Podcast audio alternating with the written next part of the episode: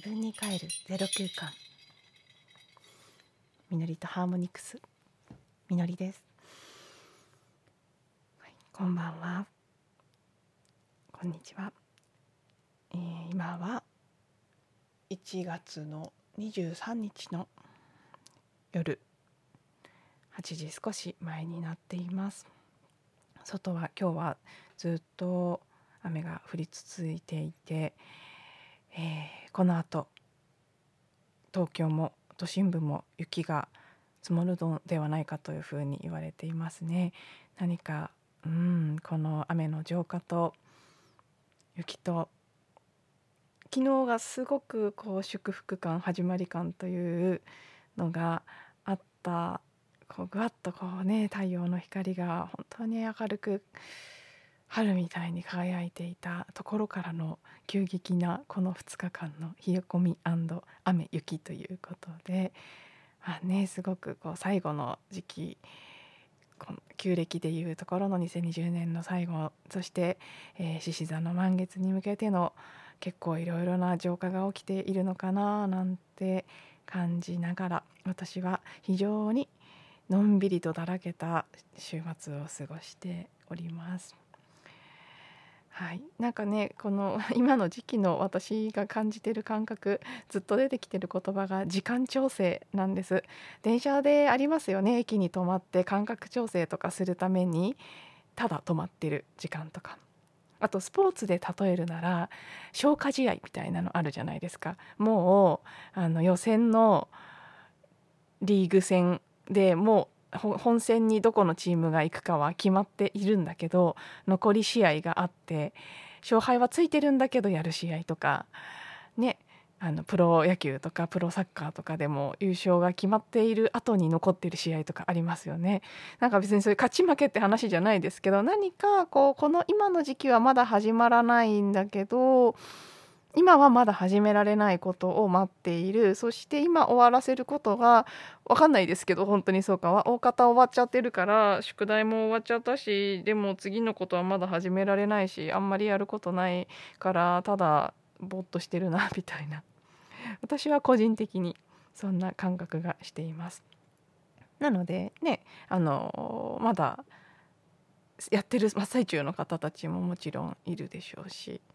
どっちがいい悪いってことじゃなくて、あの結果一緒ですからね。最後あの多分用意どんで新しいスタートを切っていくんだと思うので、私は完全にだらけモードでしばらくこの いち,に 週間を過ごしております。はい、で昨日予告させていただいた通り、今日から少しね社会的なテーマについて、まあ、少なくとも一つはあの出てきているテーマがあるのでそれをお話しして、その後そういった方向性のお話が続くかどうかはまだ全然分かりませんけど、一旦はえーとまあ多分今日だけでは話しきれないと思うのでにわさんわぐらいにわたってえーとお話ししていきたいことがあります。でもこれ面白いですね。やっぱり私今日改めて撮ろうと思ってしみじみ感じたんですけど、本当にその日のエネルギーっていうのがありますね。あるって分かってはいたけど、この音声配信毎日やってみるとすごくよく分かります。実際には一昨日いちがつにじゅういちにちにぶわっと話したいというのが出てきたテーマで、昨日の音声でお伝えした通り一昨日ごじゅっぷんにわたるにじゅうごふんかけるに の音声をしかも撮り直してにかいやった、ほぼにじかん音声配信の録音にかけていた、さらに聞き直したからさんじかんぐらいかけてたんですかね。にもかかわらずそれはちょっとしっくりこなくて使わなかった、まあ、今のところ使わないことにしている。で昨日を経ての今日で、今日また同じ感覚で喋りたいっていうのが出てくるかっていうとね、やっぱそうではないんですよね。今日はどっちかっていうともっとずっと静かな、何にも浮かんでこないような感じで、もしかするとそれはそうあの時間と空間が持つエネルギーというのは確実にあるので、その日というね、その日という時と場所が持つ、その日この場所というのが持ってるエネルギーというのがあるので、それにあの、まあ、いわゆる共鳴シンクロしている部分と、あとは私の場合はすごくね、あの頭もハートも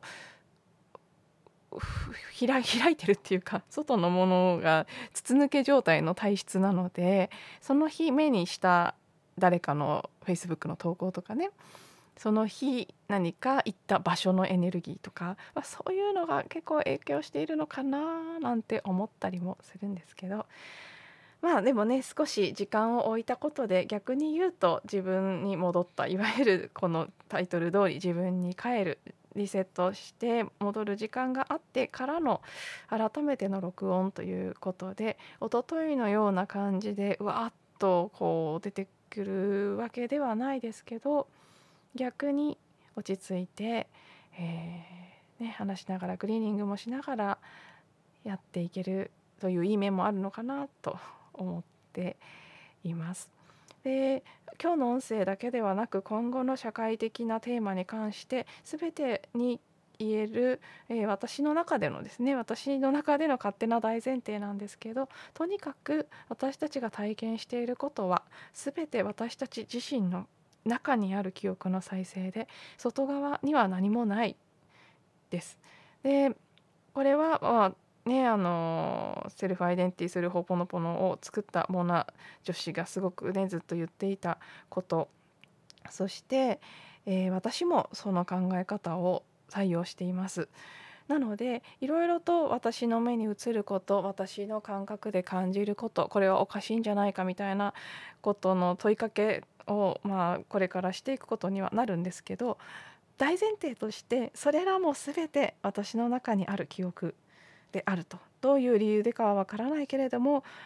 何か、まあ、もちろん私といったところにそれは個人としての私だけではなくて、集合意識であるとか、もう人類人類だけではない地球上の生命がこれまで体験してきたありとあらゆる記憶が記録されたデータ、そこのデータベースの何かが再生されて起きていることであるという考え方ですので、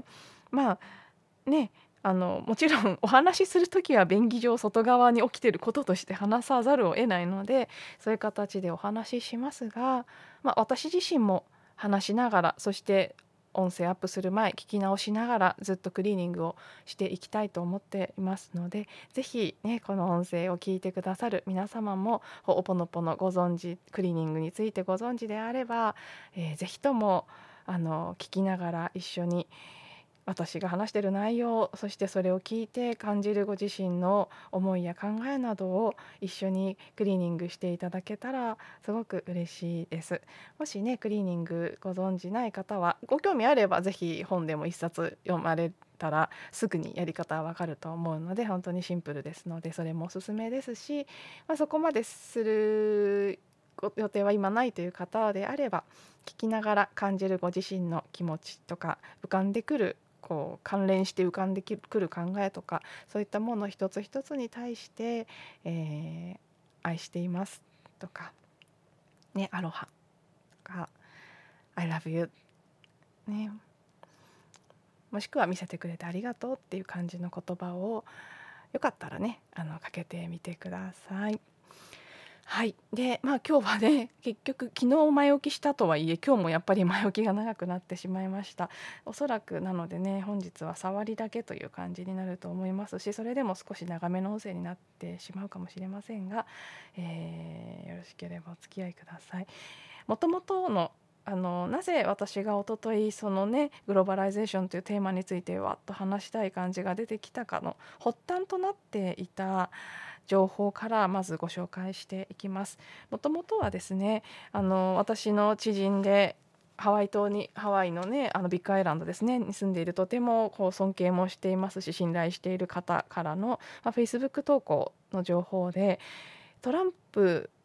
さんですね、元大統領が就任式で語ったスピーチのシェアがあったんです。で、まあ、なぜそのスピーチのシェアがこう拡散されていたかというと、アメリカファーストと彼が言っていたことの真の意味を語っている情報だということで、まあ、その方の前にね、あのその演説自体を解説されている投稿があって、で私の知り合いの方はそれをシェアする形で、えー投稿してくれていたんです。で、読んですごく私は自分自身の会社員時代の経験も含め、あのすごく響くところがあったので、まあ、その記事をきっかけにいろいろと自分の考えなり、まあ、記憶というかそのほのぼの的に記憶ではなくて実際体験したことという意味で の, あの思い出という方の意味で の,、ね、あの体験の記憶ということを思い出したりして、そこでいろいろと、うん、このことはぜひお話ししてみたいなというふうに感じたんですね。で、最初にその演説の内容をかいつまんでご紹介します。えーと、私もちょっとねこの元の記事の構成がちょっとよくわからないんですけど、トランプ大統領の演説をリン・ウッドさんという弁護士の方が要約されたということなのかなと思うんですけど、でそれを誰かが日本語にされたということなんですかね。で、まあ、ちょっとあの大統領あ元大統領ですねのトランプさんの演説の部分をまず冒頭途中まで、えーと読み上げます、えー、何十年も前から私たちはアメリカの産業を犠牲にして外国の産業を豊かにしてきました。この国の軍事が悲しくも消耗していくのを許しながら外国の軍隊を援助してきました。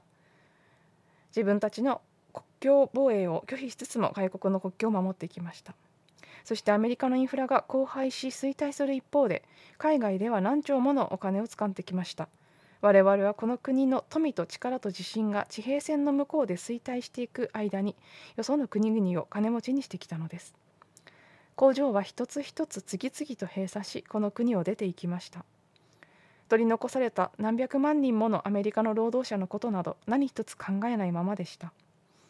この国の中産階級の富は無理やり奪い取られ、世界中に再分配されていきました。で、少しちょっと中略しますね。えーと、そうですね。私たちは私たちの製品を作り、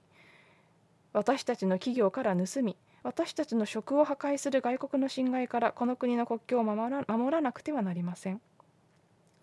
保護によって繁栄と力を拡大します。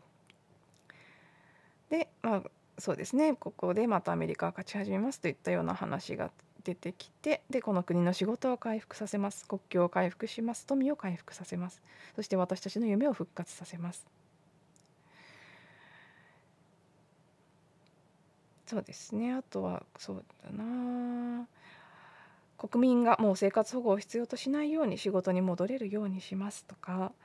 あとそうですね、ここが私は一番響いたかなという部分ですね。私たちはふたつの素朴なルールに従います。アメリカのものを買い、アメリカ人を雇うのです。私たちは世界の国々との間に友情そして友好を求めます。しかしその前提には、すべての国は自国の国益を優先する権利があるという認識があります。私たちは自分たちの生き方を他の誰にも押し付けようとはしませんが、むしろお手本として輝くように、他国の方々が見習うべきようになりましょう。で、まあ、その後もいろいろ続いていくんですけれども、まあ、あのそう、そうですね、そしてこれを、これが、えーと、トランプさんの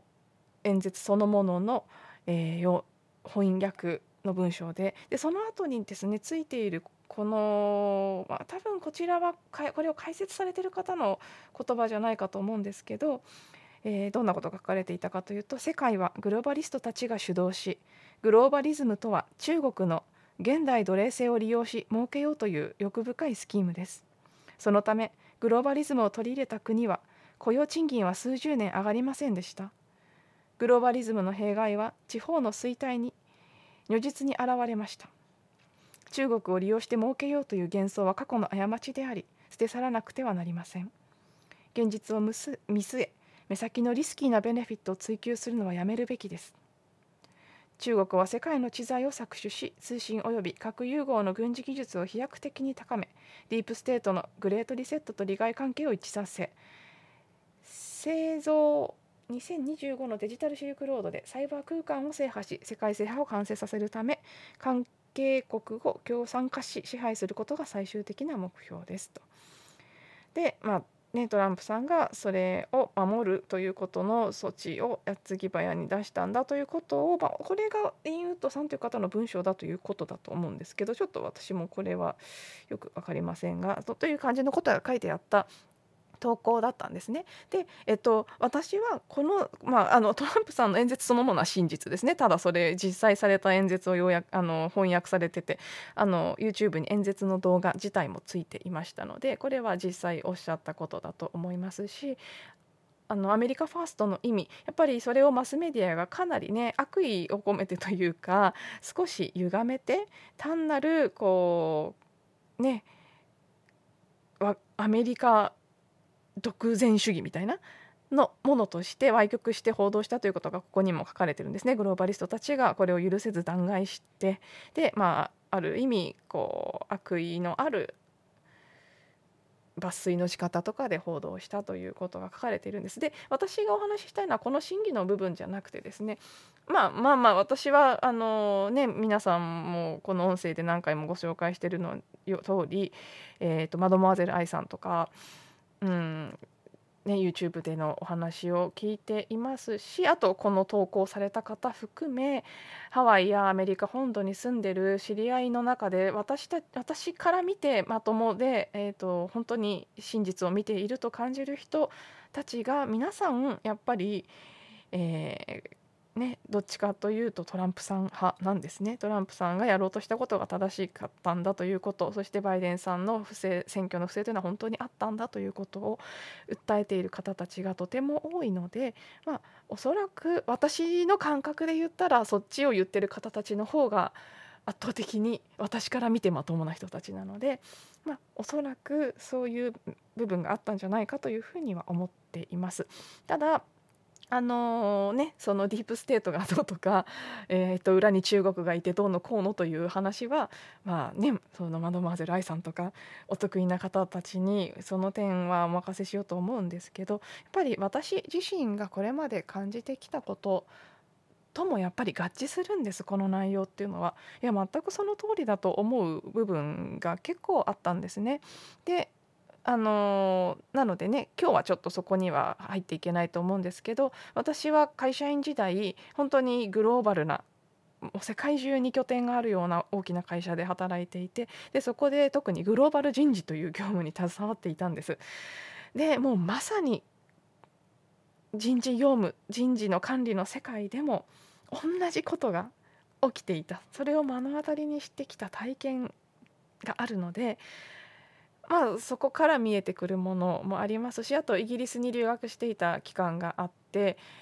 まあ、イギリスもこの件にものすごく深く絡んでいる存在ではあったので、イギリスから見た時に見えてきたものとかもあるので、ちょっとねその辺をお話ししていきたいなというのがこの、まあ、シリーズになると思うんですけど、このシリーズの趣旨なんです。で今日は本当にねあの導入の部分だけという感じになってしまうので、この、まあ、私が話したいと思った発端となった投稿のまずね抜粋一部引用をお話しさせていただきました。そして、えーと、そこからね少しだけ今感じていることを、あのー、お話しして終わろうと思うんですけど、やっぱりねあ結局うーんここで何を言われて言っているかというと、多くの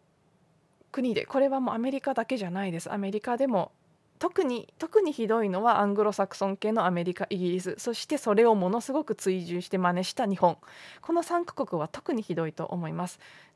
だけど、まあ、それ以外のヨーロッパのねあの先進国とかもまあおおむね一緒の状況だとは思いますけど、コスト削減とかグローバル化という名のもとに、まあ、主に中国ですね。でそれ以外の東南アジアの、まあね、賃金の安い国に工場とかを全て移していって、工場および、まあ、単純作業の労働ですね。で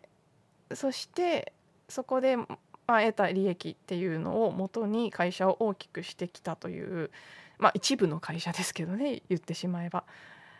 でまあ、その一部の得した人たちだけがその利益を得るということが、まあ、このグローバリゼーションという言葉の下でこの、ね、近現代ものすごく行われてきたんですね。でその結果、このトランプさんが言ってる通り、日本でもそうです。雇用賃金は上がらずで、安くつく製造した中国製のものがたくさん売られていて、なんかこうそれで一見消費者も良かったかのように見えるけど、決して豊かになってるっていう感じは多分個々人のレベルではしていないと思うんですよね。でまあ自国の人、アメリカもそうですし日本もそうですけど、工場を海外に持って行ってしまった結果、自国では産業が空洞化していって雇用が担保されないということが起きている。で私は今回あのコロナ新型コロナの第一波の時、すごくねこの構造の脆さっていうのも一つすごく浮き彫りにしてくれたと思っているんですけど、マスクすら自国で調達できないんですよ。で世界中が中国依存だったっていうことが明るみに出たと思うんです。その明るみに出たこと自体はすごく良かったと思うんですけどね、まあ、トイレットペーパーはガセなんかその噂先行でなくなってしまったっていう部分もあったみたいですけど、だけどまあでもそれが真実だったか噂だったかは別として、こういうことになって中国の工場が止まるかもってなった途端、マスクとかトイレットペーパーとか食べ物とか生活に必要なものすらもが手に入らなくなっちゃう。それぐらい生命線を中国依存にしてるっていうことが、まあ、明らかに見えたと思うんですよね。で、まあ、そのことは一つと一つのテーマとしてあるんですけど、もう一つ私がいつもねこの今日はちょっと新型コロナから見えたことっていうところにし焦点を当てていくと、いつもニュースでまあこのね、飲食店が特に今大変だと、まあ、あとは旅行産業、あの GoTo やる前は旅行業が大変だとか騒いでたわけですよね。で雇用が維持できないって日々日々その飲食店のオーナーさんとかがテレビに映って嘆いていらっしゃるわけですけど、昨日はねゲームセンターの閉店みたいなのも見ました。で私そういうの見るときにいつも不思議だなと思うんですよ。あの私たちが生きるために必要なものって、まあ、住む場所と食べ物じゃないですか、最低限。あとまあねあのエネルギーですね、暖房とかやっぱり寒い地域では必要でしょうから、天然資源を含む、まあ、そういうこうエネルギー、食料、家が最低限必要なんだと思うんですけど、うーんその中にあるこの食料っていうのをね、農業とかもっとみんなすれば、食べ物だけでも手に入って田舎の安い家にでも住めれば、なんかそんなに死ぬこと心配して働かなくていいはずなんですよ。なんだけれども飲食店ですよ、ましてや飲食に関わっている方たちですら、なんかこの店が潰れたら雇用維持できなくなって、その働き口がなくなった人たちはどうしたらいいんだみたいな問題が起きているっていうのは一体何なのかなと。もうちょっとじゃあ、まあ、そんないろいろ実際には簡単じゃない部分もあるのかもしれないですけど、だけどシンプルにまず考えたら、いや農業やったらいいんじゃないのとか思うわけですよ。農業だけじゃないですよね、林業とかだって今すごい人手不足だって言われていて、まあ、漁業も同じかもしれないですね。どこでも高齢化っていうのが進んでいたり、まあ、実際こう儲からないからっていう問題があるのかもしれないですけど、そういった一次産業はどんどんどんどん衰退していっている。そして食べ物とかも全部海外に依存していっている。あのまあね、アメリカもひどい状況かもしれないですけど、私は日本はこの、ね、トランプさんが言ってるようなことに関してより深刻だと思うのは、まあ、なんといっても食料自給率の低さ、食べ物も賄えないんですよ。で、まあ、食料自給率という見方もできますし、私以前ねあのフードマイレージっていうののこと、それこそ新型コロナの第一波の時にあの近所で毎週末やってたファーマーズマーケットがクローズになってしまったので、代わりにオンラインでねやってくれていて、それを買ってたんですね。でそのオンラインのショップに書いてあったんですね、フードマイレージのことが。でフードマイレージっていうのは、まあ食料のそういう総量と距離をかけた指標ということで、まあ、どれだけの食べ物をどれぐらいの距離かけて運んだかっていうことなんですけど、この指標が日本はなんと約きゅうせんおくトンキロメートルで、人口が日本のにばいのアメリカのフードマイル値のさんばい以上ですと書かれていたんですね。アメリカのフードマイルのさんばい以上ですよ。あの広いアメリカのフードマイル、あれだけ広くて人が多いフードマイルのさんばいのフードマイルをかけて私たちの食べ物を運んでいるっていう現実、結構衝撃的じゃないですか。で、そういう状況を作り出して、で国民はそのすごいこのきゅうせんおくトンキロメートル渡ってきた食べ物を買うために働く、その雇用が確保されないって言って新型コロナの時短営業ぐらいで大騒ぎしてるわけですよ。うん、なんかおかしくないですかって、やっぱり単純になんかおかしくないですかって思うんですよ。やっぱりじゃあ、じゃあ目の前で食べ物作ったらっていうことじゃないですか。で、どうして国はね、そうしない、産業としてね、農業とか漁業とか林業とかそういったところを保護していけばいいのに、なんでね GoTo トラベルとかなんか飲食店への給付金とかそういういや絆創膏貼るみたいなことばっかりやって、根本的な解決については、まあ、誰かは考えてるのかもしれないですけど、少なくとも見える範囲では考えてるようには思えないですよね。で、今時なんて食べ物だって洋服だってね、まあ、食べ物はまだ中国製ってわけでも、外食なんかだったら結構中国製使われてると思いますよね。洋服はに国産日本製探すの本当に難しくなってますよね。マスクすら作れないのか。いや作れますよね、もともとは。技術で言ったら日本人はるかに高い技術力を持ってると思いますから、絶対宝飾品だって作れます、あの、ね、医療品だって作れますけど、まあ、コストが高いからっていうことで全部中国に持ってっちゃったわけですよね。でもじゃあコストが高いから中国に持ってって、そこにはコストが安くなるという利益があったはずなのに、その利益はどこへ行ってしまったんだっていうことなんですよ。それが豊かさとしてその、ね、私たち一般の人には還元されていない。これはもうまさにトランプさんがさっき、ね、こう演説の中で言ってたことと同じですけど、産業はどんどん奪われて空洞化していった。で、安いコストでいいなんか物をたくさん作れるようになったから良かったでしょって言って、でそれを大量に与えられたけれども、ま、それで一体誰が本当に豊かになったかっていうと、おそらくね、ここのさっきご紹介した文章の中で書かれていたような、まあ、一部のねグローバリストを主導しながら、これはちょっと強い言葉かもしれないですけど、現中国の現代奴隷制を利用し儲けようという欲深いスキームですって、その欲深いスキームを動かしている人たちおよびその流れに乗っている人たちだけが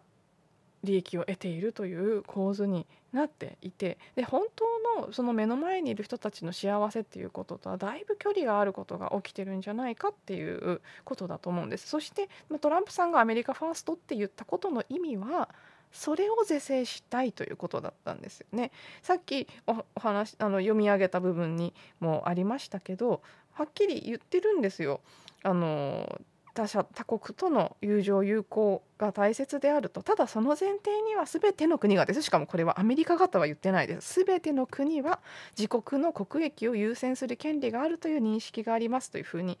書いてあるんですよ。言っているんです。で、まあ、そういうことだと思うんですよね。でなので、まあ、その中国がどうのとかディープステートがどうのとかそういうことは一旦さておきといいんですけど、それはとにかく今起きているこのグローバリゼーションの